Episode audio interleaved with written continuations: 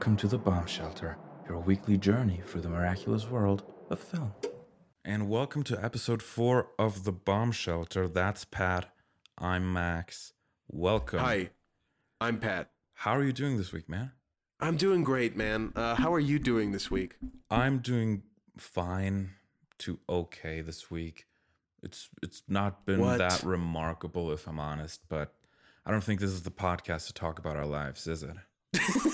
It might be the other podcast that I have for which I have not made an episode in like over a year. Really? Um, yeah, it's a fun podcast to do. I should have invited you on it sooner. Damn. But uh, we'll figure that out later. This one's for uh, mummy stuff. This is going to be a podcast for mummy stuff. Oh, this, this we'll is the figure podcast out the for other movies. Stuff later. This is the this is the movie. This is the podcast for this movies. Is The Bomb Shelter. It's a podcast where we talk about generally accepted bad films, trying to find positive things about them, because every film is a miracle and there are bad miracles. Bad miracles are st- yes. still miracles. This week's feature presentation is twenty seventeen's The Mummy. But before we get into that, Pat, what did you watch this week? Oh my God, oh, we're totally going to have to figure out like a musical jingle for that. I think we need, look, this is what we need for this show. We need a musical jingle for the sections that we have. Then we need a soundboard filled with random clips that I could just summon at will, because that would be fun. Oh, for that, isn't that fun? For that, we're gonna um, need a different recording setup altogether, so that they can be put into the recording need, in real time. Need, we're gonna need staff. We're we're gonna need so many more resources. But these are stuff that we should totally integrate into the show. But what did I watch this week, man? Well, much like you, and much like pretty much everyone we know, I watched Guardians of the Galaxy Volume three this week, and it was a delightful ass movie. I found it to be super fun, super great. Uh, can't recommend it more. I, I honestly, I completely agree. It is my favorite Marvel Cinematic Universe film since Avengers Infinity War. So yeah. that, you know, just to put that into context, that includes Avengers Endgame and Spider-Man No Way Home. I enjoy Guardians of the Galaxy Vol- Volume three more than both of those. And okay, my God. I think it has to do a lot with the heart that these films, these scripts, these performances have, because it's not the same.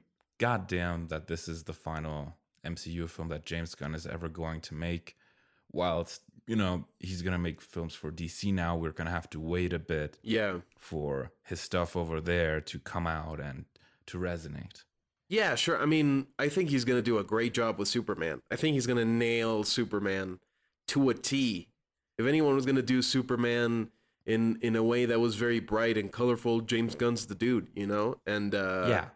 Yeah, man, I thought I thought this movie was great. I thought it was... I thought it was a lot better than part two. When I put it in context, I thought it was a lot better than part two. Because part two to me is like, it's the same thing as the first one. Like, the first one was all about like this team getting to learn how to work with each other. And the second was like, they're all assholes to each other again. And then you split them up, so at the end, they can learn how to work with each other again. And that's to me, the the main flaw of the second movie is that it's just like, no, give them time to like be a crew.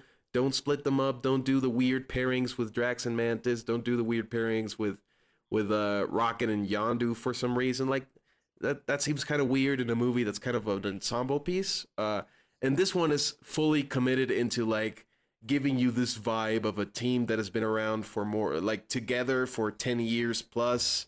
Uh, and this team that has, like, real gravitas built up and is really concerned with like wrapping up all the character arcs in a way that's tight, in a way that makes sense, in a way that is like emotionally resonant, which I did not expect from noted goofball James Gunn. Um, yeah, man, I, I found it super compelling. I found it to be super refreshing after the last whatever batch of Marvel movies where the effects are a little wonky because they're also working on multiple T V shows and The Mandalorian at the same time. Like, this had physical sets and fully developed V F X, and this had understandable, well-established action. Uh, this had like this featured like always the impeccable music tastes of James Gunn. Very well on um, the action. I think very well shot action as well. that um, so good. That there's that a sequence towards the end great. that features a Beastie Boys song. It is oh, quite violent, but it's yes. shot really well, and it even uses the violence to incorporate some creative camera movements and perspectives that, well, you wouldn't have been able to have in a movie what twenty years ago. Yeah, and the villain, I found the villain to be like a happy medium between like the pathos of Ego and the cartoonishness of like, I will destroy this planet of Ronan the Accuser, because this movie understands that since it's the final installment in a trilogy and it's supposed to be like wrapping up the character arcs and the development of a lot of its characters, like Drax and Gamora, who are not going to return on future films, apparently. Yeah. Um... It's it's you. It understands that it's more concerned with the heroes and the characters that you already know and love, and giving them a satisfying ending. So it's a very happy medium of like, yes, this is like a cartoonish Mad Doctor character, but there's also like a lot of narcissism and a lot of stuff for the actor to have fun with, and he kills it. Chukwudi Iwuji kills it as a high evolutionary, and he's yes. so well drawn and he's so fun to watch. My God, this movie was really good. Super fun movie. I. would just add to the cartoonish descriptor, I would say cartoonishly evil specifically, because oh, he's, he's not evil. whimsy. He's not. Um, no. F- well, he's funny at times, but I don't think intentionally. He's he's charming and charming. he's uh, he's a. It's magnetic to watch him. He's he's a very magnetic presence in a way that Ronan the Accuser was not, because like as as fun as the first movie is, I don't care about what Ronan wants or needs. Like, he's just there to be distressed that Star-Lord is dancing in front of him. So like this one was like, no, this guy has objectives and this guy has like actual emotions, like jealousy, like this very complex emotion that like he created Rocket Raccoon. And even still, Rocket Raccoon figured out something that he couldn't. And that moment where he's like, "You're nothing. How come? How come you figured this out when I did it?" is a very cool moment for a supervillain to have, particularly. And he behaves like a supervillain, yes. which is like, I want. Like these are co- like these are based on comic books. Like, it's okay to have the pathos and like making these characters grounded and relatable. Like, but there are some of them that are just too cartoonish. Like, I like the idea of making Baron Zemo grounded and relatable and Loki grounded and relatable, but like Ego the Living Planet and the High Evolutionary are two characters that do not need to be grounded and relatable, especially considering who they are and what they do. And it's like, one of them is like, no, I make ra- uh, raccoon monsters in the search of a perfect society. You're like, neither yes, of them are insane. grounded, because neither of them are from Earth, even though both have visited Earth. Except, well, Ego is the ground of the planet that he is, so he's grounded in that sense. Well, but like he, but like Kurt Russell makes him charming and makes him personable and makes him like as human as a living celestial planet can sure. be. Yeah, and it's also like the relationship we has with, he has with Peter as like his dad is like, well, that's interesting, but it's also like we need to see the these characters as like a crew, and the movie doesn't really have give. give itself time for that. And I really like that this movie was like really concerned and like, no, we're all banding together because we need to save Rocket, and we're all banding together for the sake of the survival of our friend. It's like, well, that's a better story, I think, or a better way to execute the, this type of team than the second one was. And I and I just really liked it on its own terms. I like Cosmo the space dog. I thought she, I thought Maria Bakalova was great. Um, I thought, well, I mean, people are like, Adam Warlock is an utter waste, and you're like, in what sense? Because he's in this story just to be like a punching bag, kind of. If if because he, there's he people that were arc. disappointed because he wasn't, he gets an arc, but like people were expecting him to be like new member of the Guardians from like the beginning of the movie, because a lot of people associate, and this is what I call the Last Jedi phenomenon. It's like there are people that are betrayed because a movie did not fulfill a fan theory or like stuff from the source material or stuff okay, like that. What, There's a lot of a quick detour. What was it about The Last Jedi that people were expecting that didn't come true? Oh, uh, that oh the Rey's parents reveal and who Snoke is and all like all the stuff that they had already oh. like theorized from Force Awakens, and then Rian Johnson is like, well, I, I find the, these questions to be kind of boring, and there's more fascinating things that I could sort of toy here's with. The, and thing, that's not here's all thing, people though. Are mad about in here's The Last the thing, Jedi. Though. Rian Johnson was kind yeah. of right. Rian Johnson yeah. was kind of right. He was he was one hundred percent right. And uh, I'm not saying one hundred percent there's a lot, right. There's I'm a lot more reasons. Right. There's a He was kind of right, but there's a lot more reasons that people are mad at The Last Jedi. But I call it, oh, for sure. in terms of like people theorizing about like sequels, I call it The Last Jedi effect, because like people do feel betrayed when a movie is not like the movie that they had built in their heads a little bit. And they were, ex- I think people were expecting a lot out of Adam Warlock when he's just there to be a punching bag, and he's just there to be like this. this like element that makes the Guardians have to move around from location to location and explore different like planets and stuff. Like he's there to be chasing the Guardians of the Galaxy up until the end of the movie, like the mid-credit scene where he forms a part of the Guardians of the Galaxy. That's all he's Spoiler. there for. And people that are like, that's, well, that's, he's that's an a brand new movie, man. Yeah, I mean, spoiled. Well, this episode is going to come out on Tuesday, Still. so like you've had a weekend. Still, you've had you've some had people. Op- some people might not weekend. go to the theaters opening weekend, man. So I, I mean, look, bad on them. If you're I looking suppose. for spoilers, yeah, man. I, I I guess so, man. I mean, I don't know. Spoilers, I guess. Yeah. Uh, we should we should add a spoiler sound effect, I guess. Uh. But yeah, man, I love this version of Adam Warlock as much as I love the comics version. I love when movies do their own thing, especially when they're adapting something. I love when, especially when it comes to like remakes and sequels and like franchise stuff. Like I respect, even if it's a bad movie, I respect it when like Disney remakes do their own thing. Like more than I ex- respect like shot for shot, frame by frame recreations, because they just kind of feel like kind of like soulless and weird. Oh yeah, like Mulan has a. Mulan has a lot of problems, but I respect that it's its own movie rather than just being like a Cliff's Notes of the original. And from what I hear, Peter Pan and Wendy is the same thing, and The Jungle Book is kind of like that, and Cinderella is kind of like that. And I, I don't know, I, I, I respect when a movie is like, well, I know what Adam Warlock is like in the comics, but in here, first of all, he's like a member of an actual race. Mm.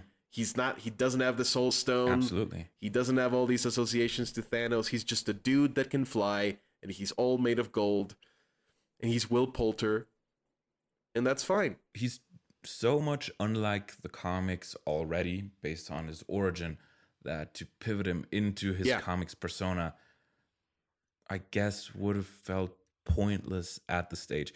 Either way, I really, really liked Adam Warlock and how he was used in the movie, even though people think he was completely yeah. useless. Something that carried over from the second Guardians that I really like, that are, some people have problems with and call the movie bloated.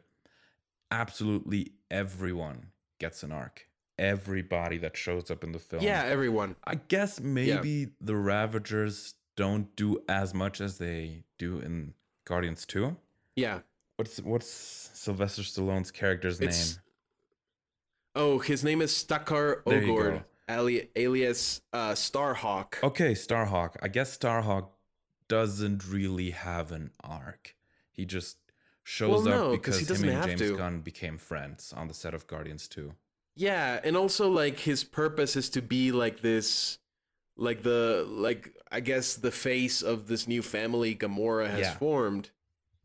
Which is like, well, that's fine. Again, it's about like the core team and like this new version of Gamora, how she's different from old, from like uh, previous timeline Gamora. Like, yeah, it's fine. And, and in theory, they this could about... do something with the Ravagers, but probably without Zoe Saldana, because she's publicly said that she's done with Gamora.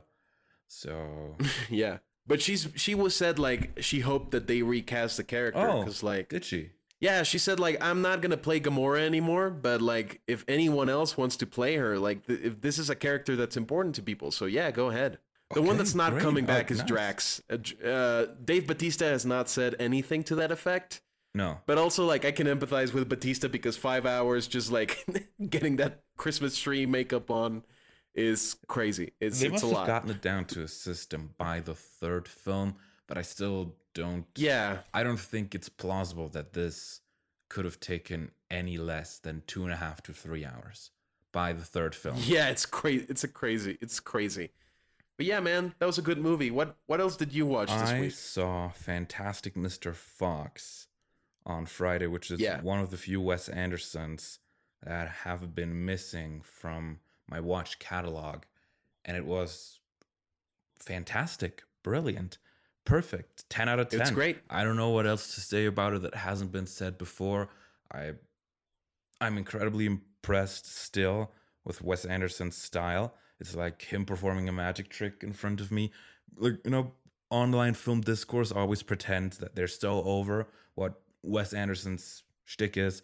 To me, his shtick still looks a lot like a magic trick at times, which, I mean, that's kind of what movies yeah. are supposed to be. So, great. Absolutely. A fantastic film. Yeah, would a gr- one thousand percent recommend. I've never imagined... Great movie. George Clooney would be able to do a voice as well as he does. And, well, you can watch it in the region of the world that we're in on H B O Max. So go right ahead, Fantastic Mister Fox. Yo, go right ahead. Watch all, watch all of Wes Anderson. I, I like, I'm not a huge fan of Wes Anderson, but the movies of his that I like, I really enjoy. I love, I love Life Aquatic. I love it. I love it very much. And I love uh, Grand Budapest. I love both those movies because they're fantastic. They're, they're really and good. And the movies. Other stop-motion animated one that he's made, Isle of Dogs. Oh, uh, Isle of Dogs. Pretty it great. Was a fantastic date movie, let me tell you that much. My date was very impressed with me because obviously I picked the Wes Anderson film to go on the date for. So. Oh, fan- yes. They're great date movies, yes, I guess. If you want to see Asteroid City soothing. This summer on a date...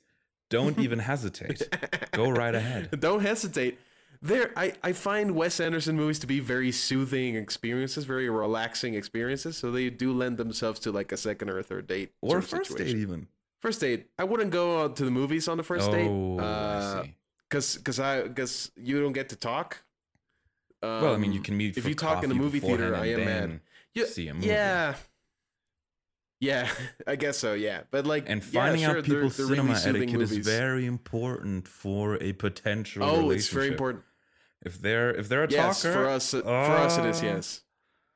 Oh my God, I'm gonna we're gonna we're gonna if need to talk. talk. If they're a talker during the film, then oh man, yeah. It also kind of depends on the movie because sometimes you just want to be chatting with like just whispering references and like a joke you just thought of in someone's ear and they're like, oh, keep that's those great. To your goddamn self. If we ever go see a movie in theaters together, do not whisper. Okay, sure. Now I know how to behave with you. Um, yes. What else did I watch this what week? What else did you watch uh, this week? I watched, I watched the Adam Sandler movie Hustle, which is a delightful movie. I did not expect, I thought it was, um, it is very cookie cutter. It is very much like a sports drama of like rookie making it all the way to the top. You know what I mean? It's okay. One of those movies, but it's just, but it's just so enjoyable and it's just filled with a lot of heart, which is what a lot of these types of movies are really missing nowadays. And like, man, when Adam Sandler is given good stuff that he probably didn't when write Adam himself. When Adam Sandler is invested, he can, let's, let's say it like that.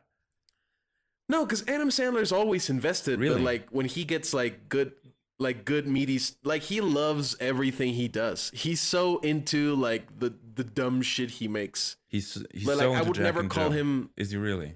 He's he's extremely into Jack and Jill. He's he's a guy that's for all his faults, you can't call him dispassionate. He's a guy that is very passionate about the projects that he's in. Doesn't matter who, especially if he gets to be in there with his friends. Oh my God. I, I, if I was Adam Sandler, I'd do the same thing. I'd be like, oh, I get paid to, like, fart around the lake house with my buddies? Yeah, man, for sure. Um, but, like, I, I get I get why some people might be, like, apprehensive, but, like, that dude is living his best life. And I like this idea that people have seen his potential for dramatic performances because he's good in them. He's good at he's good at doing dramatic stuff. And I want him to do more dramatic stuff. He's doing another Safdie Brothers movie, apparently. Yeah, for Netflix. Which I can't wait I to believe. See. He's doing another Netflix Safdie Brothers movie, which sounds great. I can't wait to see it. I loved... As as much anxiety as it gives me, I love it's Uncut Gems. It's a great Gems. Film that it's a miserable experience. I so think we've good. Addressed it on the pod before. It's a miserable experience. Yes. It's, it's in the Requiem for a Dream, The Father sort of camp of like movies that I thought were great, but I don't want to watch again because of what they did to me. Um... But yeah, man, I, I really enjoyed Hustle. I thought the guy that plays the Spanish uh, basketball player that he tutors, is he's an actual basketball player, and he's pretty good at acting. He's a good There's actor. There's a bunch of basketball players in there that I, well, I was watching, for anyone who's interested in sports and also listens to this podcast, I was watching the Philadelphia seventy-sixers play the Boston Celtics today. The Philadelphia seventy-sixers are my favorite team. And I think they're also the team that Adam Sandler's character works for in Hustle. Yes. There you go. He w- he works for the he works for the seventy-sixers. So you have a couple yeah. of seventy-sixers in there. I think Matisse Thybulle and Tobias Harris both play significant roles. Yeah. But obviously the two main yeah. guys are Anthony Edwards, who's a former number one draft pick. So he, in addition to being a good actor, is really good at basketball. And then there's Juancho Hernangómez. yeah. Who is the guy that Adam Sandler discovers, and I think he's out of the league. What? Oh man, he looks he's great. He's a cool dude. He, I believe he won Eurobasket with Spain last year, where he, I think he would have played Slovenia in the no, not Slovenia. Not Slovenia. Who did they play in the final of Eurobasket? It doesn't matter. Spain won Eurobasket. And Juancho and Willy Hernangómez, because there's two of them, were... Yes, there's two Hernangómez dudes. They were big contributors on that Spain team that won Eurobasket. But for the life of me, I can't remember who they beat. Oh, I, I don't know. I don't know much about sports in general. I'm a Lakers dude, though. Really? I like the Lakers. What a surprise. Yeah, I'm a Lakers... Oh man, they're they're doing they're not doing great from no, what I hear. They're, they're actually not doing, doing good really this season. Great. They're I just saw that they lost against yeah, the Warriors. The, but then they the won day, against the by, Warriors by like yesterday, I believe. Oh, then screw what I just said. Go yeah, Lakers. Go at LeBron. This point, they're playing every other day. It's the conference semifinals. Yeah. No, I, I think the Lakers have yeah. the potential to go to the final. But let's get rid of the sports talk. Did you watch anything else? Any yes. T V shows, perhaps? Oh, I watched The Bear. Finally. I have not watched The Bear, and it's And it's great. Oh my god, it's a good. oh my god, it's a good. It, it it instantly became one of my favorite shows from. It came out last year, right? It's up there yes. with Andor for me of like stuff from last year that I thought was really, really great. It is my favorite T V show from last year, beating out Andor. And yeah, well, I also think Better Call Saul was better than Andor, but let's not get into that right now. Yep, The Bear I did is not, I have, shot I, phenomenally. Would you believe me if I told you...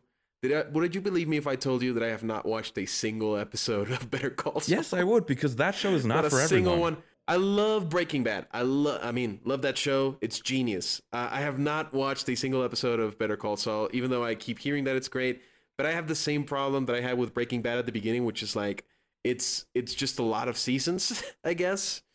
And uh, and a lot of time and a big time commitment that I have to put in because it's one of those classic T V shows where it's like twenty-four episodes a season, like classic broadcast T V order.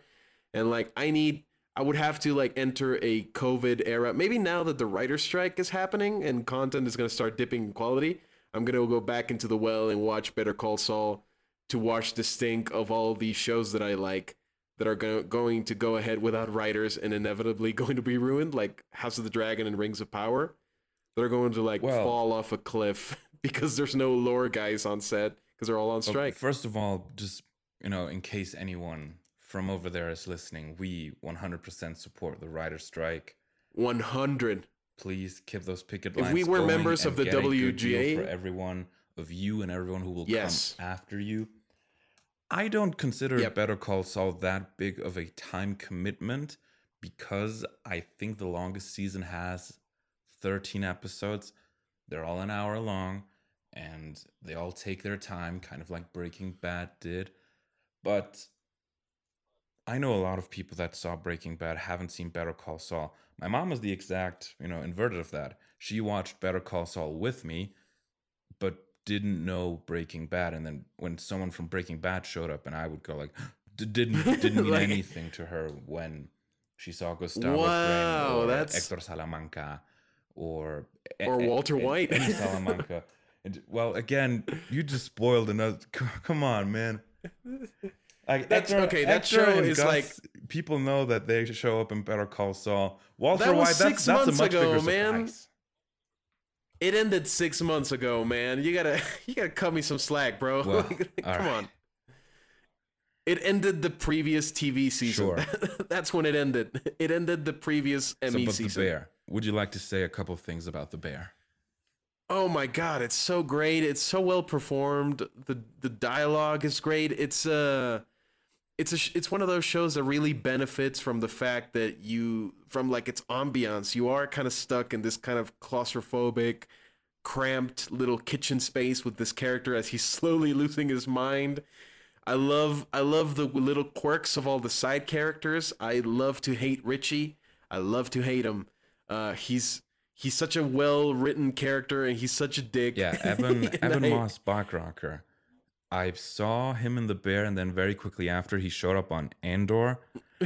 he's he's that, in an episode or two of Andor, yeah. He's in multiple episodes of Andor. Yeah. I think he's part of a three-episode arc. But...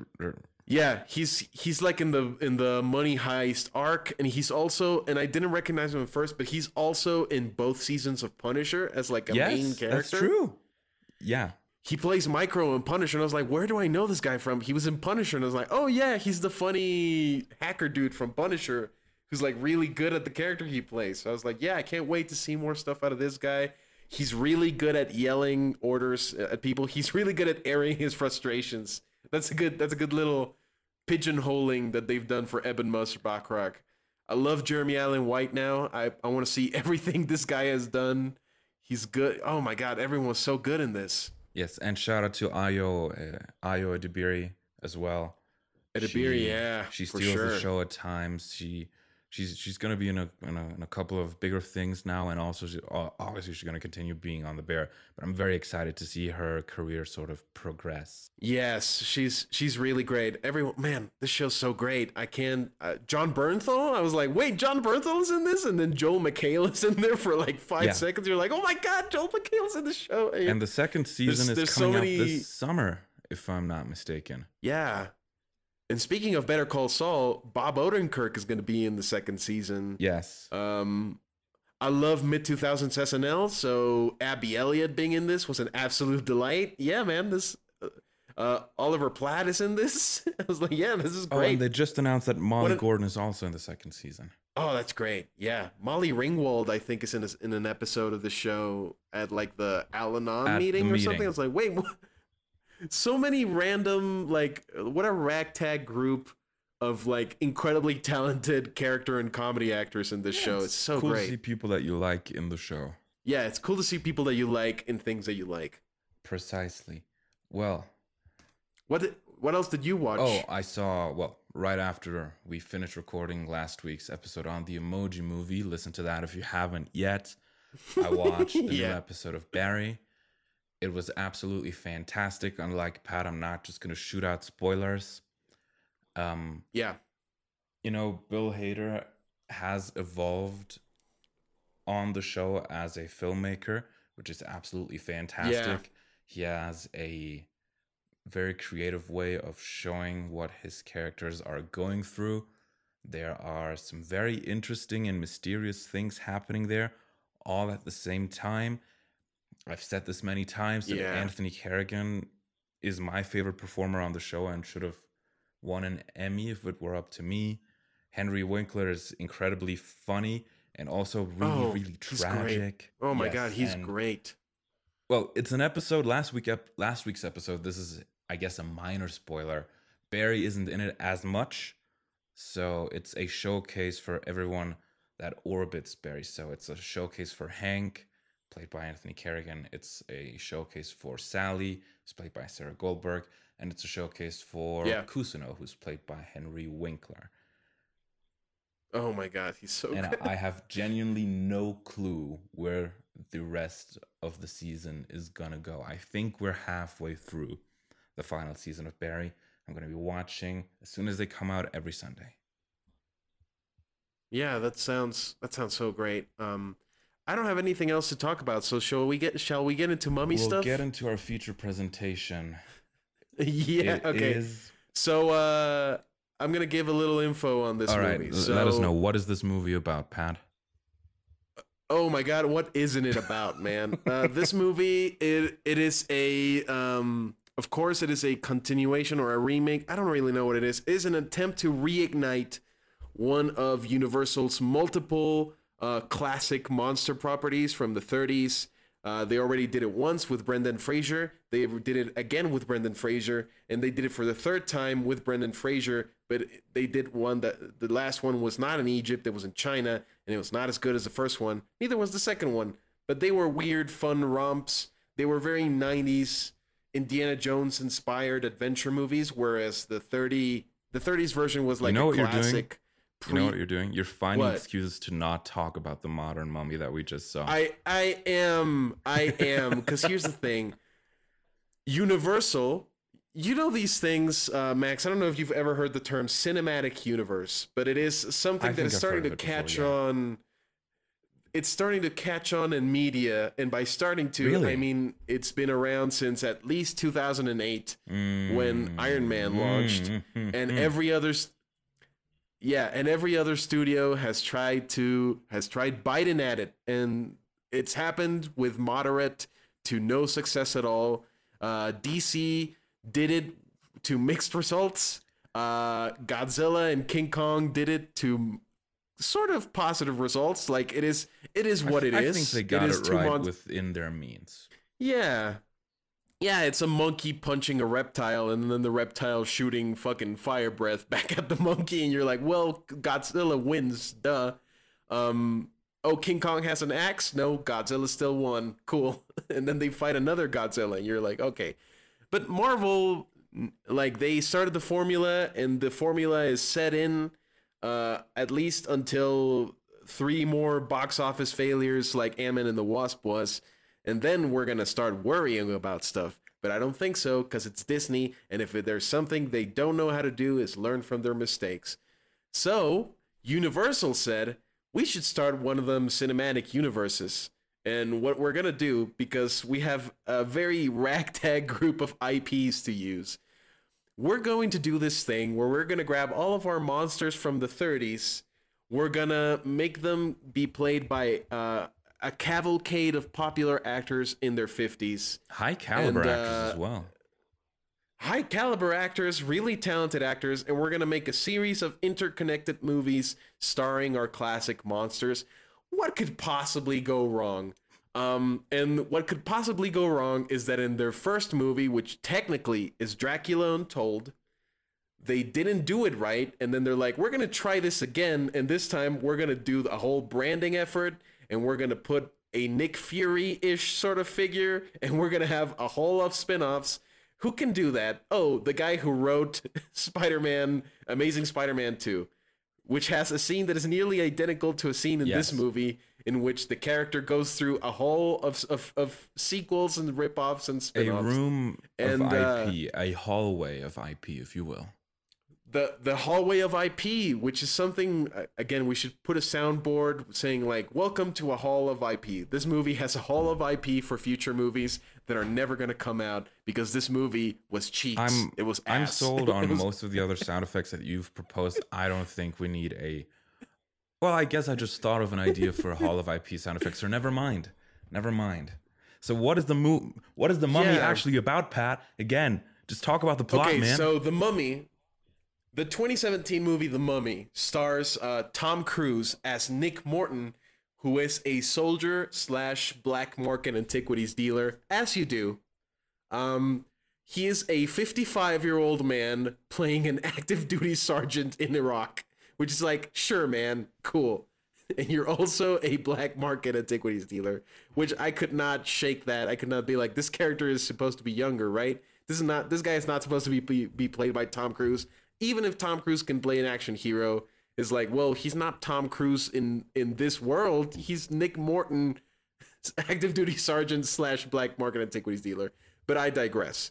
He uh, stumbles upon uh, a the grave of a mummy of a princess who summoned the powers of basically the devil in order to kill two sleeping people and a baby, and then was mummified alive. Uh, and then the mummy, of course, comes back to life, curses Nick Morton, played by fifty-five-year-old Tom Cruise, and goes on a series of uh, curse-fueled rampage shenanigans with Tom Cruise running behind her, trying to beat her by like uh, disrupting a ritual that she has to do. And then the movie ends by him doing the ritual and becoming the devil. And then he kills the mummy, and then the movie ends. And along the movie, there's a bunch of shit. There's a bunch of bullshit. Uh, yeah, man, this movie, oh my God. The movie, this movie was cheeks, bro. This movie huh. was bad. Damn. Damn. So you, you've completely made up your mind on this. I, I'd like to address, well, no, the structure of the show. Well, the I've structure also, of the show the is we here's go through positives. So let's alternate. Yes. Your What's your first positive? Oh my God. Okay. So I will say this is a very ambitious, a very ambitious, like, what could go wrong sort of swing. And I got to admire the brass balls on Universal to be like, we're going to throw everything we have at this movie. And as a result, the production design on this movie is at times very detailed, insanely detailed for the type of movie that this is. And there's like a lot of like physical sets, which is something that I've missed in blockbusters, just like these very elaborate, clearly very expensive physical sets with like the pool full of mercury and the sarcophagus. And then you go to like the prodigium set. And it's like, well, I guess this looks, there's stuff that looks cool enough. And there's stuff that looks as though Universal is like, there's no way this could go wrong. So let's just throw everything at the wall. Yeah, that's and let's just make this a very insanely high budgeted movie. Yeah, that's which that's also something that I wrote down is that when you have a certain amount of money, you have to be especially incompetent in order to make something look bad. Yeah. And I'm glad yeah. that, you know, the people that they got to design the sets, to set it all up, are good at their jobs. Yeah. Very, very clearly. Yeah, very, very clearly. I'm also happy we're talking about the writer's strike. I'm happy that I A T S E members got a good work, and they did good work on this movie. I'm, For I, sure. I, I hope they went to the bank. I hope they went to the bank and bought whatever made them happy after making this movie. So that's or my first store, thing. That's the production design is my first thing. Normally you don't go to the bank to buy stuff, just saying. Well, you go to the bank, you go to the bank to cash a check or to ask sure. for a loan on like a boat or yes. whatever. You know, all the mummy-based boat loans that happened right after this movie bombed in theaters. Yeah. How bad did it bomb in theaters? Oh, this was a box office disappointment, uh, or a box office bomb. It uh, grossed uh, four hundred ten million dollars worldwide against a budget of one hundred ninety-five million dollars. It represented a ninety-five million dollars loss due to high production and marketing costs, making it a box office bomb. I see. Okay. The, so it says here the critical and commer- the bad critical and commercial reception of this movie resulted intended to kickstart the dark universe, an attempt to create a modern cinematic universe based on the classic Universal Monsters film series. It led to the initial discontinuation and cancellation of Dark Universe. One movie. One, One movie. One movie. Oh boy. Yeah, man. That's that's That's that's too bad, so what's man. What's another positive that you wrote down? Oh, you wrote down uh, production design too. Uh, V F X aren't terrible. That kind of ties into the, the production design yeah. sort of thing. Like, there's there's there's a lot of makeup work and a lot of V F X work that's pretty good to fine in this movie. Um, I don't think we really need to get into that. I will say, I wrote here, uh, Sofia Boutella should get a lot of laurels for performing as the mummy, as short-lived as her appearance on this movie was, because this movie was way more focused on like, no, we need to devote screen time to fifty-five-year-old active-duty Sergeant Tom Cruise. You're gonna say Sofia you're Boutella, gonna say his entire title every time. I would say she is very committed. Yeah, extremely committed, in fact. Oh, one hundred percent. Really into this this role, which I would be if I was like, you're gonna. If someone told me you're gonna play an undead evil mummy princess, I would also be like, hell yeah, sign me up. I'm totally into this. And like, there's scenes where like she's chained up and like she climbs up the chains like in like upside down, and then like the the weird little pupil thing that she does is like, oh, that's cool. But yeah, she's she's totally into this role, and I really appreciate when people are really into a crazy fun, weird role, like playing the Mummy in the Mummy movie. When they commit one hundred percent to it, and if this movie is going to fail, it's not going to be because of me. That sort of attitude. Oh, yeah, one hundred percent. And Sofia Boutella is not is easily the best part of this movie. She's easily the most entertaining because she's the Mummy. She's like making like sand clouds and making zombies. You're like, yeah, the, the Mummy isn't the worst part about this Mummy movie. Which is which is good, which is very good. Which is a which is a good thing normally in a movie that's called The Mummy. Except that, but man, is this movie wrapped up in a bunch yeah. of stuff? Yeah, she's not on screen that much. Look, and I will say the the Brendan Fraser Mummy movie, the first one, the Mummy, like they do the whole backstory thing at the beginning of the movie, but um, the actual mummy, like all rotting and decomposing, doesn't appear until like halfway through the movie or three quarters of the way through the movie. Which is like fine because the movie is really like a cartoon about like how can this character seduce this other character before the move the mummy appears. Uh, but I found it to be just like so long and like so much exposition to get there. But I'm already sliding into bad stuff. So Damn, like let's, okay, so, so let's just did, stop. Did that. You write down anything else that you found positive? Um, so I had the um, I had production design. I had V F X. Correct. Score is kind of okay. I did not find the score to be super bad. Um, yeah, man, I don't, I don't have much else to say. Okay.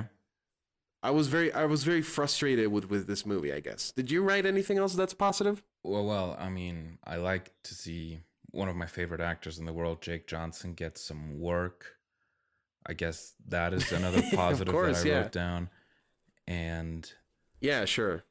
Yeah, that's it too. So let's let's get it. Let's get into our complaints about.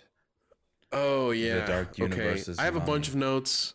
And just there's there's a couple of things that I found. Some of them are like uh There's a couple of things that I found a yeah, bit sure. ironic. That uh, I think in the first five minutes, which has the montage that includes the Crusaders burying the guy with the stone, and then someone on the news says, London is built on top of centuries of death. And I just wrote down, well, yeah. the entire United Kingdom is. I think that's probably the reason, you know, imperialism and all that. Cultural imperialism. It's the, the entire, whole reason that we even speak English on this podcast.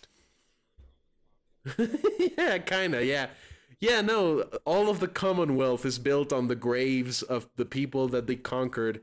And even still... Uh, the world found a moment to celebrate it. Yes, happy coronation week. To all you, all you crazy folks. Happy coronation, all you crazy folks out there. Uh, I could not give. I hope Queen Charles is doing great. I hope his first day as, as coronated queen has been fun. I hope he's had a great time.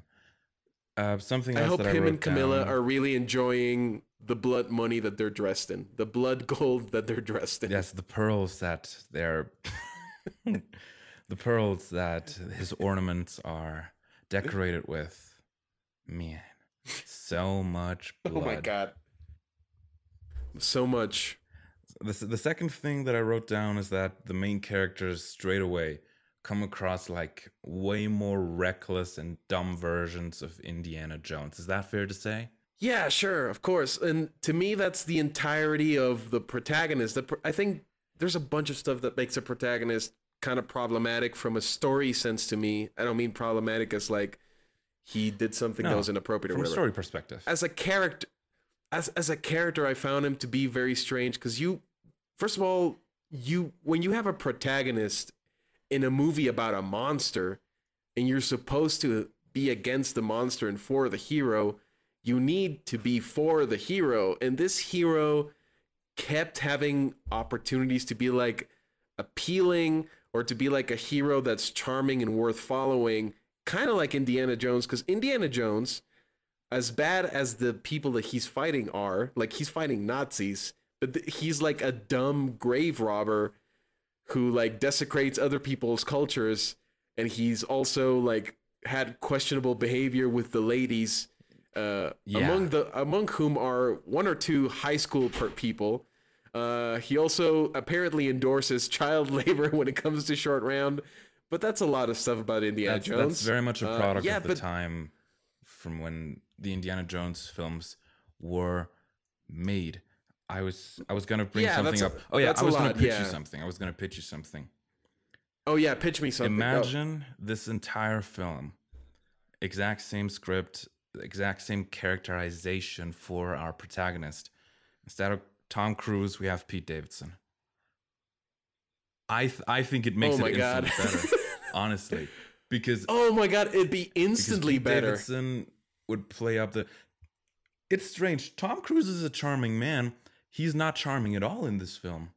He is. And w- when he delivers, there's a line. They did not let him be charming at all in this movie. Where the mummy, Sofia Butella's mummy, is holding him, and he, and he says, "I'm not gonna give in." In terms of, I'm not gonna help you take over the world. I'm not gonna give in, and and it's not me, it's you. And it's, you know, it's sort of a tongue-in-cheek play on a like, relationship comedy. I feel like that coming out of Pete Davidson's mouth would. Oh my god, that'd be great. Would have been funnier. And also, yeah, another suggestion that I that I would have a suggestion. There's there's a different universe, you know, where this might have happened. Anyway, I'm I'm not trying to say a different, less dark universe that worked on this story. They should have made him more of a womanizer for comedic purposes, to have a couple more ladies, a couple men sort of going after him. It's like, hey, Mister Morton, what what happened there? Why haven't you texted me back or something like that? You know, in order to give him sort of a more of a yeah. personality, or at least to accentuate this aspect of his. Yeah. I don't know, man. Yeah. To me, this movie, I think this, this movie is very clearly supposed, or was very supposedly, you know, it was supposed to be Iron Man, but for the dark universe. And I can see a version like, like a, moment on set where Alex Kurtzman is like, well, you're gonna be the Robert Downey Junior of this entire franchise, mm-hmm. so be like a so be like a charming asshole, but first the material doesn't make him charming. No. And the, the screenplay is clearly the screenplay is structured in a way so he becomes the devil at the end of the movie, so you're like, what what what is this movie supposed to be? This this is crazy. Like, you've this is a movie called The Mummy. And the mummy is not in it that no. much. And she's also destroyed at the end of this movie. So, like, this is really about Ghost Mummy Desert Man, played by Tom Cruise. Yeah. But it's not just it's not just Nick Morton. It's every character in this movie is so a, aggressively unlikable. And it's and they're reaching for reasons for, like, I forgot the name of this character. I call her, her Doctor Science Woman. I think her name is um, Jessica Halsey. Yeah, Jen, Jesse or Jenny or something. Um, one of one of. But the yeah, two. this this character. Right, and before, like, we get into her, just, yeah, I wrote down archaeologists yeah. slash thieves with access to airstrikes. But you said he's also a on duty. what, what what did you say? An on duty? What? He's a sergeant. So this this confused me at first, but then I worked it out, and then I was like, no, this is still stupid. Okay. So he is an active duty sergeant in Iraq. And they, they like say pretty heavily, because he has like a C O, and he's supposed to be like a hundred miles like away from where he is at the moment. So he's an active duty sergeant, and he has been pulling off this con where he is tracking the movements of whatever insurgents or like Al Qaeda placeholders this movie has, right? So he goes to places that have like some sort of valuable architecture. Or valuable, like, sorry, uh, ancient cultural trinkets that he can okay. steal. And then the insurgents follow him and his companion, played by Jake Johnson. And they gun down, as as because they showed at the beginning, they're like gunning down Mesopotamian architecture with like A K forty-sevens, which is like... Cool, and man. Those those um, those uh those coked out idiots shooting at statues. That's what I wrote at the very end. yeah. Is that that that is just yeah stupid. yeah yeah. Okay, so he's We're a like, dirtbag, is what you're is, saying. This character is a complete dirtbag. He's a dirtbag. Because here's the thing: he could very well just be like a guy that follows like insurgents and terrorists around the Middle East and steals yeah. their stuff.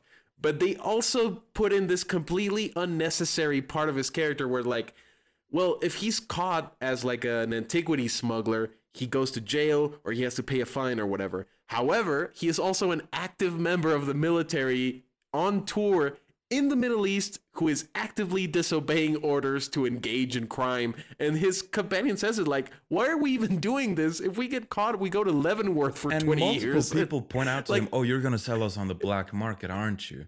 Like, yeah. He's a complete There's so many bag. inconsistencies. That, this should be a yeah. character that's completely he's a complete dirt irredeemable. Bag. He's a modern colonizer almost.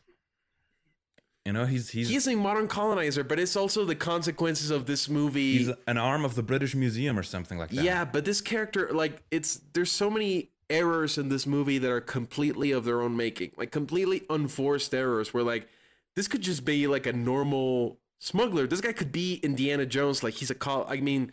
Indiana Jones is a college professor, but he's also an antiquity smuggler or whatever. You don't have to add in this element of, like, he's supposed to be answering to someone. Like, why is I he mean, it's threatening the only way twenty years in prison in Leavenworth? It's the only way to get him onto an airplane, I guess. No, actually, Or no. to hang from an airplane. Because the army could arrest him and, you know, try the to take him back him. to the U S. We just, yeah, we just so solved many, that problem, man. What the hell? There's so many dumb, so many dumb inconsistencies to this character. He is also like, a, there's a scene where Jenny or Jesse or whatever, Doctor Science Halsey. Woman comes up to him. Doctor Science Woman comes up to him and says something like, the hieroglyphs on the sarcophagus. And he's like, I'm not interested in archaeological jargon. And he's like, dude, you're in a black market antiquities dealer. You know what a hieroglyph is. Like, it's not like... You're dumb, like you're not like he's dumb because he doesn't know what a hieroglyph is, and Doctor Science Woman does. He's supposed to know this stuff. He's been in the Middle East for a long I would argue time, he's at dealing in Egyptian character. shit. I would argue the character is at least a little dumb because his first instinct. oh, he's he's super dumb. Is just to shoot stuff. Oh my god! And there's there's so many dumb things that he does, and like. There's there's stuff you could, like, I mean, Indiana Jones is dumb, but he's set up to be a dumb character. Like, the fact that he goes, like, I'm going to compare this movie a lot to Indiana Jones, because it's the closest thing I have to compare oh, it to. Sure. It's closer to com- it's closer to the compare this character to the Indiana Jones than Brendan Fraser's character from the original Mummy, because it's closer in time frame and in the way the character is set up, right? Like, dual responsibilities or whatever. Indiana Jones is a dumb character, and you know that from the beginning of the movie because he goes to Marion's bar in Tibet, and the first thing he does is accidentally set it on fire. Like, that's the first thing that character does when he gets to Tibet. This character makes decisions that are not even mistakes, that are not even errors of the character. They're just so aggressively stupid things because the screenplay demands it. Like, the scene... They're in the tomb, which we're going to get into the mummy stuff and the weird inconsistency stuff in a second. But we're really, I'm really into just roasting yeah, this amazing character for a second. Don't make him an active duty soldier. Make him an actual dirtbag. Make him a thief, a globe-trotting thief that has, maybe make he can him, have a sponsor. Maybe his sponsor can be Doctor Jekyll. Who the fuck knows? Who They could have made something out of this, but there's just a bunch, like they're in the tomb. And they're like, no, we got to get out of the tomb because there's, like, spiders and shit. And he, like, sh- shoots the chain for no exactly. reason. Like, for no reason. Like, he's supposed, he's, like, he could very well use that gun to, like, I mean, he's already probably going to Leavenworth for black market antiquities dealing or whatever. So you could just point the gun at Doctor Science Woman and tell his associate, take all the gold from this tomb and we're going to get the fuck out of here. Like, he'd just do that. And instead it's like, no, I'm going to shoot this chain. And it's going to race whatever is dipped in that mercury for no reason. The the whole, oh my God, I was so mad when he was like, I'm not interested in archaeological jargon. I was so mad at that. I, the decision he makes at the end makes no sense because he's been told like, well, if you get stabbed with the dagger, the devil takes control of you. But, but then it doesn't, doesn't it, no one it gave him any. It takes control of him. No. But it just doesn't, exactly. and then he make, and then he brings, and then he brings this doctor that has been nothing short of annoying to him the whole movie, and he's like, "I'm gonna bring her back to life because of love, I guess." Movie and love, then baby. he, so many dumb, but they're not even character decisions because again, mistakes that a character makes aren't plot holes. No, no, no, no, no, no, no. It's just like a, the way that a character is set up is fine. These are entirely like screen, like this character does this thing for screenplay reasons because a character has to do this so the movie can continue. But it's also situations that the move that the movie makes up. It's like there's you could make up a situation where those decisions aren't as egregious or aren't just like, wait, what? Why, why would this character do this? Like, it makes no sense. Yeah, there's a bunch of stuff in terms of, oh, the, the oh, screenplay requires no one to notice this or everyone no to be dumb in order for this to happen. Yeah. When they're finally yeah, on the plane my God. with the mummy's tomb and Jake Johnson's character starts getting pale, he's already getting pale at the start of the flight and has like a weird scar on his cheek and just no one sees it. So yeah. that he can you know, try no one, to free no them, the tomb and stab the colonel? Is it a colonel that he stabs? Yeah. Yeah. Yeah, he stabs uh, Courtney B. Vance, who is utterly wasted in this movie. Just an utter waste of an incredible actor in like two scenes, like less than a dozen lines of dialogue, and then he gets unceremoniously stabbed by Jake Johnson in, on top of a plane for no reason. Um, yeah, there's a there's a bunch of stuff that I wanted to get into, and some of them has to do with like the dark universe of it all, the Prodigium stuff. Uh, so what what do you say we get into Prodigium? What do you say we get into this shield ass, this shield wannabe society that is in this movie? Absolutely, let's get into it.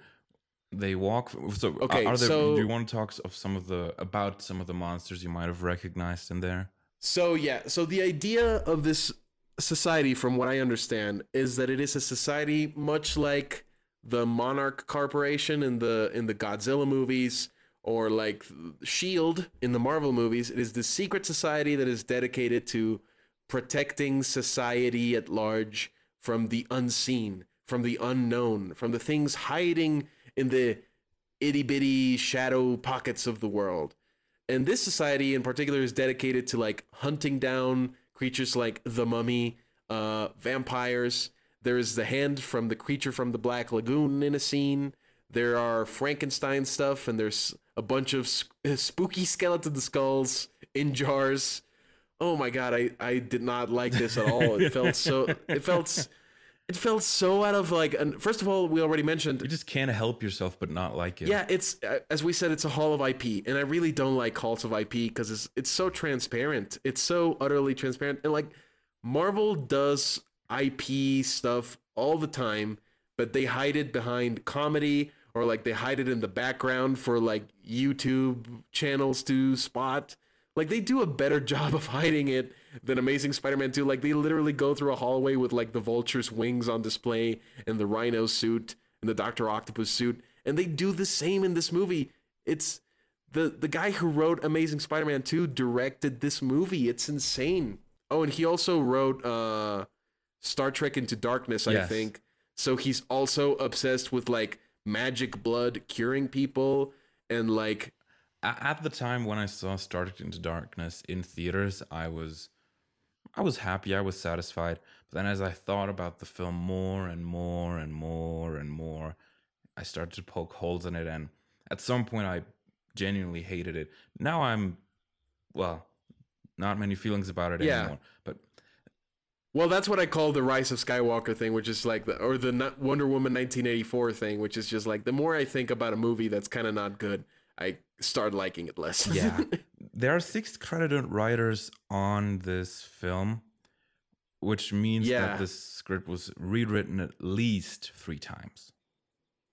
Yeah, because it's a big tentpole franchise movie. A big tentpole franchise sense. movie. It makes sense and that it has... The studio panicked multiple times about the fact that it might be bad, and it still turned out yeah. kind of bad. Sorry. This is a twenty. This is not like a movie from a long time ago. This is not even a, like a reason. This is a movie that came out in twenty seventeen in like the second renaissance of like these big franchise superhero. Like this is the year Ragnarok came out. This is the year Homecoming came out. This is the year Wonder Woman came out. This is the year Logan came out.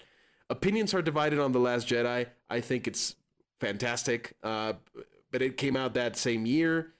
Like, man, this movie ha- did not have an excuse to be this bad. In terms of the field of blockbusters, it being bad really, really played against it, is what you're saying. Yeah, yeah, I think so. Because th- there were a lot of good blockbusters that year. Like, I was just looking over it, and there's like a, a bunch of like really good, like that was a good Oscars year too. Like the, the year after, like like Shape of Water and like this movie, like uh, that was a good movie year, twenty seventeen. this movie did not have to be, it had no right to be this bad. It did not have to be as comfortable with this suckiness. Speaking as of it is. Uh, Prodigium, which you just brought up after we got distracted again, yeah. God damn it. Um, and yeah. people being dumb in order to some for something to happen in the plot. That Mister Jekyll, man, yeah. he's not very mindful of the time. yeah, no. We see no. him. Well, the first time he almost becomes Mister Hyde. He, again, not mindful enough of the time. He almost becomes a monster and just barely manages to inject himself with something that keeps him as yeah. Henry Jekyll. But then... an unnecessarily complicated injection device instead of just like an EpiPen. Yeah. Just like an EpiPen, and then, man. Again, he's he's talking to Tom Cruise again for a bit. Then he's gone for a bit. Then he's back talking to Tom Cruise. And we have to meet Mister Hyde. So we have to make Mister Jekyll dumb and just have a very, very terrible... Like, I, if yeah. I had, you know, a split personality and I was able to stop it from happening with an injection, I would have alarms on my phone or even in my office. Just I would alarms, have alarms on my phone. In the company that I own, just have alarms go off every time I need the injection yes. and have... a voice loudly count down from, I don't know, like one hundred. If, yes. As soon as I count down to one, you will become the monster, so you better get that injection. And then he counts down from one hundred to yes. one. Yes. But we needed to meet and then not Mister Just, Hyde. And then not just that. And then not just that, but if I was also the leader of an incredibly, apparently incredibly powerful secret society, because they're capable of like shutting down civil work in Egypt, in London, and in America for some reason. Like, they're able to just be everywhere. I would also have, like, three assistants on top of that shit. Like, I would just have, like, so when it's time, just inject me. Don't even tell me anything. Just, like, stick an EpiPen exactly, in my leg or whatever. Like, oh, my God. And it's needlessly, like, a Rube Goldberg machine just to just to prevent Mister Hyde from appearing. And that's what preci- that's precisely what allows Mister Hyde to appear. That's another... screenwriting, another screenplay thing, which is like, this mechanism has to be complex enough so Russell Crowe fumbles it and becomes Mister Hyde in the middle of this movie. Because remember in the Avengers where there was that scene where the Hulk hulks out in the helicarrier right. and the whole bunch of shit happens? And he almost destroys it completely and he fights all of the Avengers. Yeah. We need, we need our Avengers the- to fight each other. Yeah.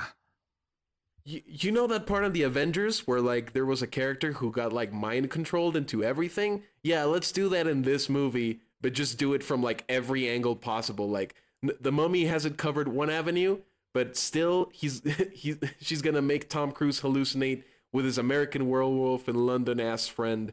Like, just cover all the avenues. Just, like, be sure that the plan goes off without a hitch, even though it doesn't. Like... oh my God! So many, so many weird Avengers, uh, like os- osmosis, I guess. Uh, franchise very, very stuff. Heavy inspiration. So, from, so from very what heavy. I'm gathering from what we've both said so far, this movie is dumb as hell, while holding itself so to a very, very high standard. Yes, there are dumb this movie films is... that acknowledge that they're dumb and run with their dumb concept. Yes, like Cocaine Bear. Precisely. Like exactly like Cocaine Bear, which is a bad movie, but it's a much more fun bad movie than this. Yeah, I think this movie, this movie really was like, no, we're gonna make this a serious franchise. But what's a serious franchise? Marvel. So they.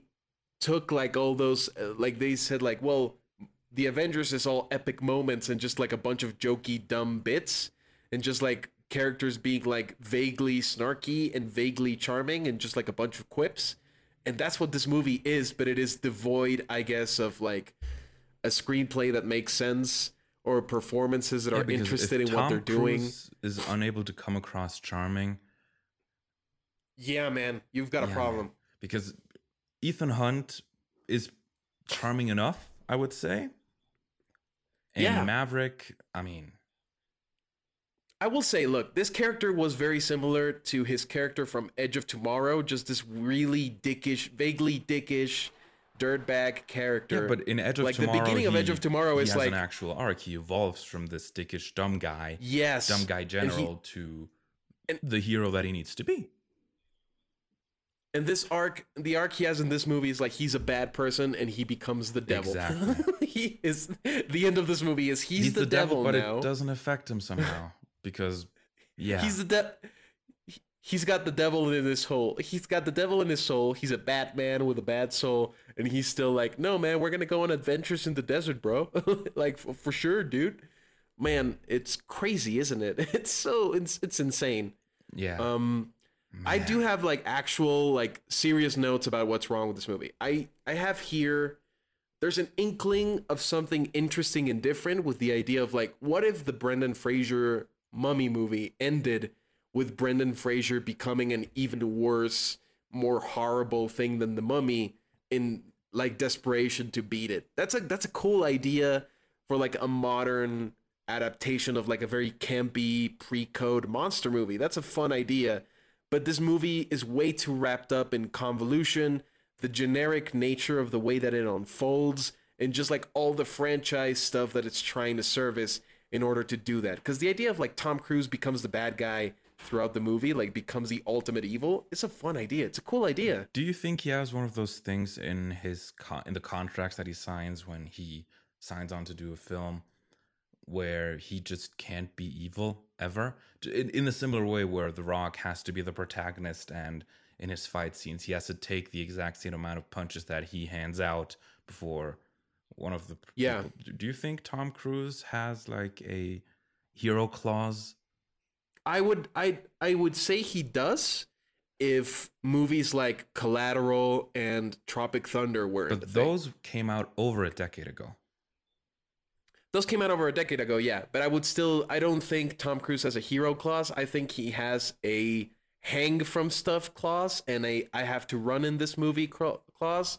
And uh, for movies with co-stars, like romantic co-stars that are clearly taller than him, a let's put this character in a crevasse clause so he seems taller. I think he has those. I don't think he has a hero clause. Because again, in Edge of Tomorrow, he's a dick. He's a dick for most of the movie. And even by the time the movie ends, it's like, well, he's a nicer dick, but he's a dick nonetheless. Like he's like he's very comfortable with like vaguely dickish dudes that are kind of charming. Kind of like Robert Downey Junior Like that's that's kind of their whole shtick. It's like, well, we're dirtbags where we're charming. They're they're Star-Lord. They're basically Star-Lord is what they are. They're charming dirtbags. Charming dirtbags, and they're smarter than Star-Lord, I would say. They're they're a, they're a whole lot smarter than Star-Lord. Both of those both of the characters that these both these people play are a lot smarter than Star-Lord. Like he he hedged the fate of the oh, yeah, galaxy look, e- on Ethan a dance Hunt. off. Like Ethan Hunt is smarter than Star-Lord. What's his name? Nick Oh, one hundred percent. Morton? Nick Morton is a Nick complete Morton. dumbass and a dirtbag and a terrible guy. I t- the, the worst dude possible. And on top of um, all that, he's unlikable another... in the film as well. If you were, if at least he were likable and memorable as a character, you can forgive someone being a, a dirtbag on, on film. Yes. Most of the problems of this movie, this is another thing that I wrote down. Most of the problems of this movie, which is already something that we mentioned, come directly from unforced situations that the screenwriters force themselves into. And that doesn't just apply to Nick Morton. It applies to the entirety of the Mummy's plan and the fact that he has like a ghost friend that is helping him out. The progression, and the fact that this... the progression doesn't feel natural enough. Because obviously as a, no, it as doesn't. a writer, you have to sort of push it in a certain direction. Sometimes that's inevitable. I mean, writing writing a movie Sometimes is that's fucking inevitable, hard. Yes. But in this instance, every single goddamn time, it feels like an unforced error. Oh my god! Yeah. By the benevolent god of the story. There's one thing that I found uh, particularly amusing. It's interesting. Um, Tom Cruise is talking to the mummy and he points out, oh, you murdered your family, didn't you? And she responds, they were different times. I think that's that's the line. You know those good old times when it was okay to you know murder your family? Times. Yeah. Oh, I remember what I was uh, going to say. So there's there's a bunch of instances. Again, this feeds into this happens for script reasons sort of thing. But like the colonel played by Courtney B. Vance is like, you two are criminals and you're not trustworthy. And then Doctor Science Woman shows up and it's like, I got to go into that hole um, and I need you to send men with me. And Courtney B. Vance uh, sends the two dudes that are completely the two untrustworthy, untrustworthy men with her. the, two, the two untrustworthy men into the hole with this dude. And that's the entirety... The entire reason why this movie happens is because he didn't send two normal dudes, two normal just normal soldiers that soldiers. weren't just two regular ass soldiers. Um, uh, I have more notes here. Uh, oh, these are antiquities dealers being careless with priceless artifacts, like the chain that he shoots at the beginning of the movies. Like, well, you For can example. also like, you can also like just like sell those chains, right? Like those chains look like they could be worth something. Um. Uh, the archaeological journal. Oh, movie about Egyptian mummies takes place in London. It's like, okay, sure. I know it's cheaper in Iraq to shoot there and in London, but not well. I guess the flashback with the original princess becoming a mummy that takes place in Egypt, but that is like yeah, more or less. And you want to know why? You want to know why it takes place in London? Because it's cheaper to shoot there. It's cheaper to shoot in London than it is in Egypt.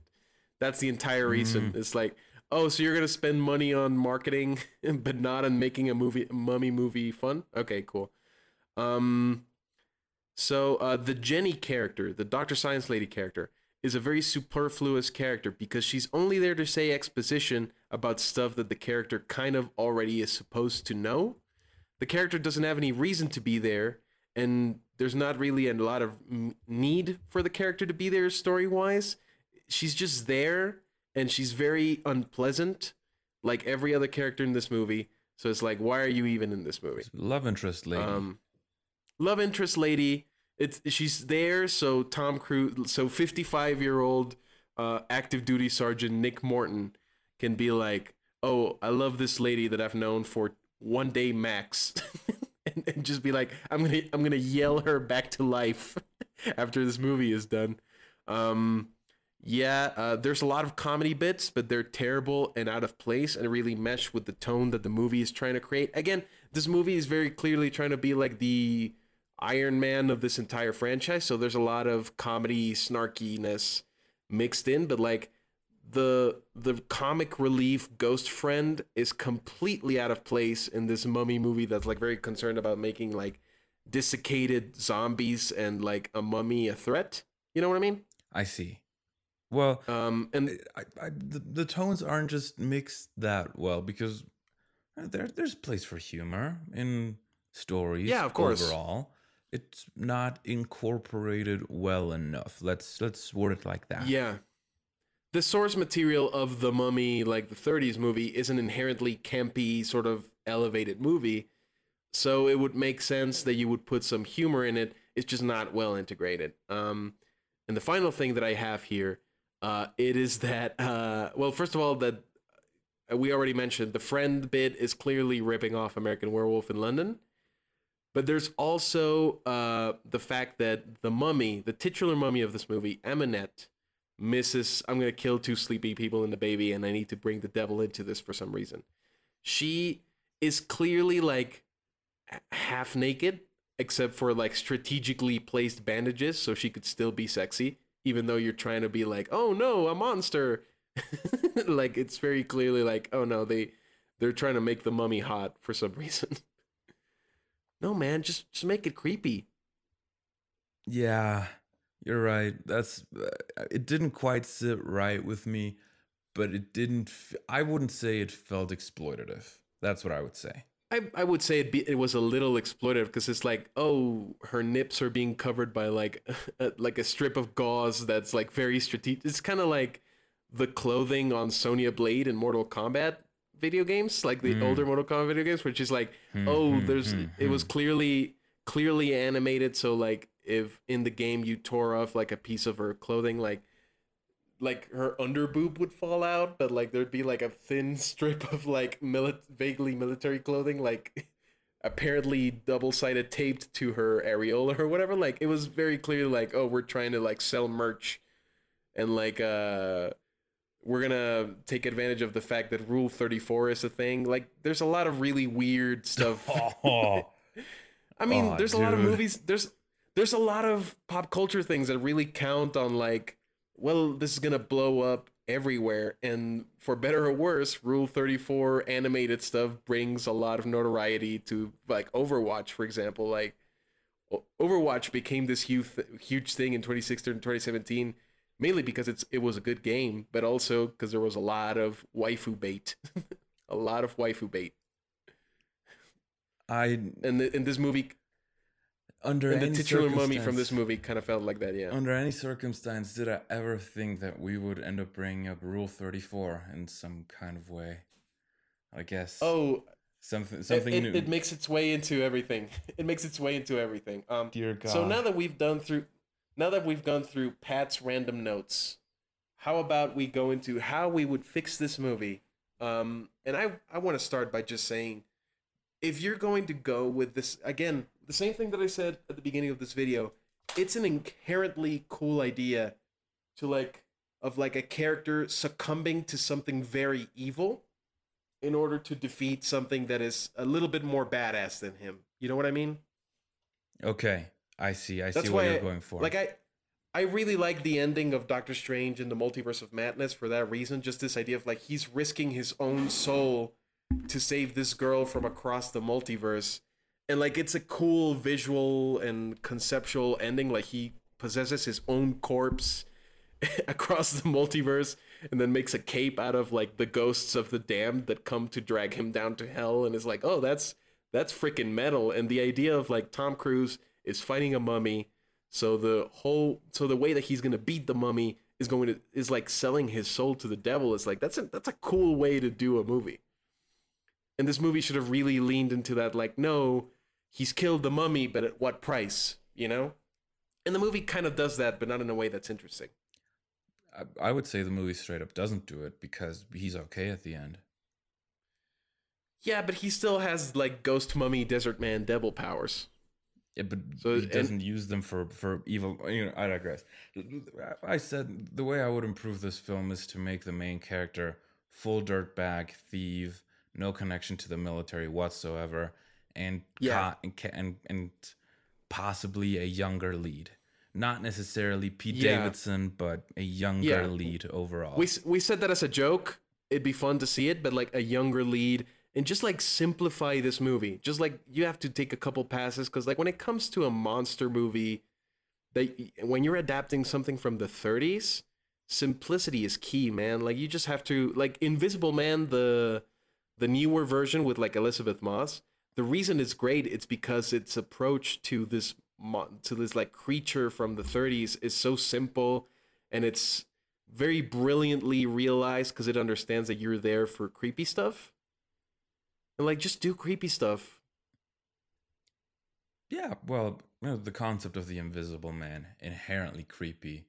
Inherently the, creepy, the concept I guess, of yeah. an undead Egyptian pharaoh, inherently creepy. So, I see yeah. I see your point of trying this, to keep it this simple. Could have been, this could have been a really cool movie if it was just... I mean, it does again, it doesn't have to be Tom Cruise, and if it is Tom Cruise, make him... Indiana Jones, just make him like he's been in this game for a long time. Just like put this put this in the movie and just have it be like, oh, there's a mummy chasing him and doc- and a Doctor Science lady through like the inner labyrinth of a pyramid or something. Like, keep it simple, bro. Yeah, well, I've ran out, I ran out of notes on this film a while ago. Let's talk about which film could replace The Mummy on our weekly poll, which you're welcome to participate in. We said that the Mummy slot would be a blockbuster box office okay. bomb spot. Yes. Is there another so, bo- blockbuster box office bomb that comes to your mind? So I uh, I have here my list, and a lot of them are uh, blockbuster box office bomb sort of things. I have... Um, so there's a bunch of superhero movies we could put in this. Like? Uh, we could put uh, Suicide Squad, David Ayer's Suicide Squad. Uh, we okay. could put Bat- Joel Schumacher's Batman and Robin. We could put the nineties Captain America, who is played by uh, J D Salinger's J D Salinger's son, which is a weird-ass movie, a really weird movie. Um, we could put Amazing Spider-Man two and just keep the Kurtzman train going, baby.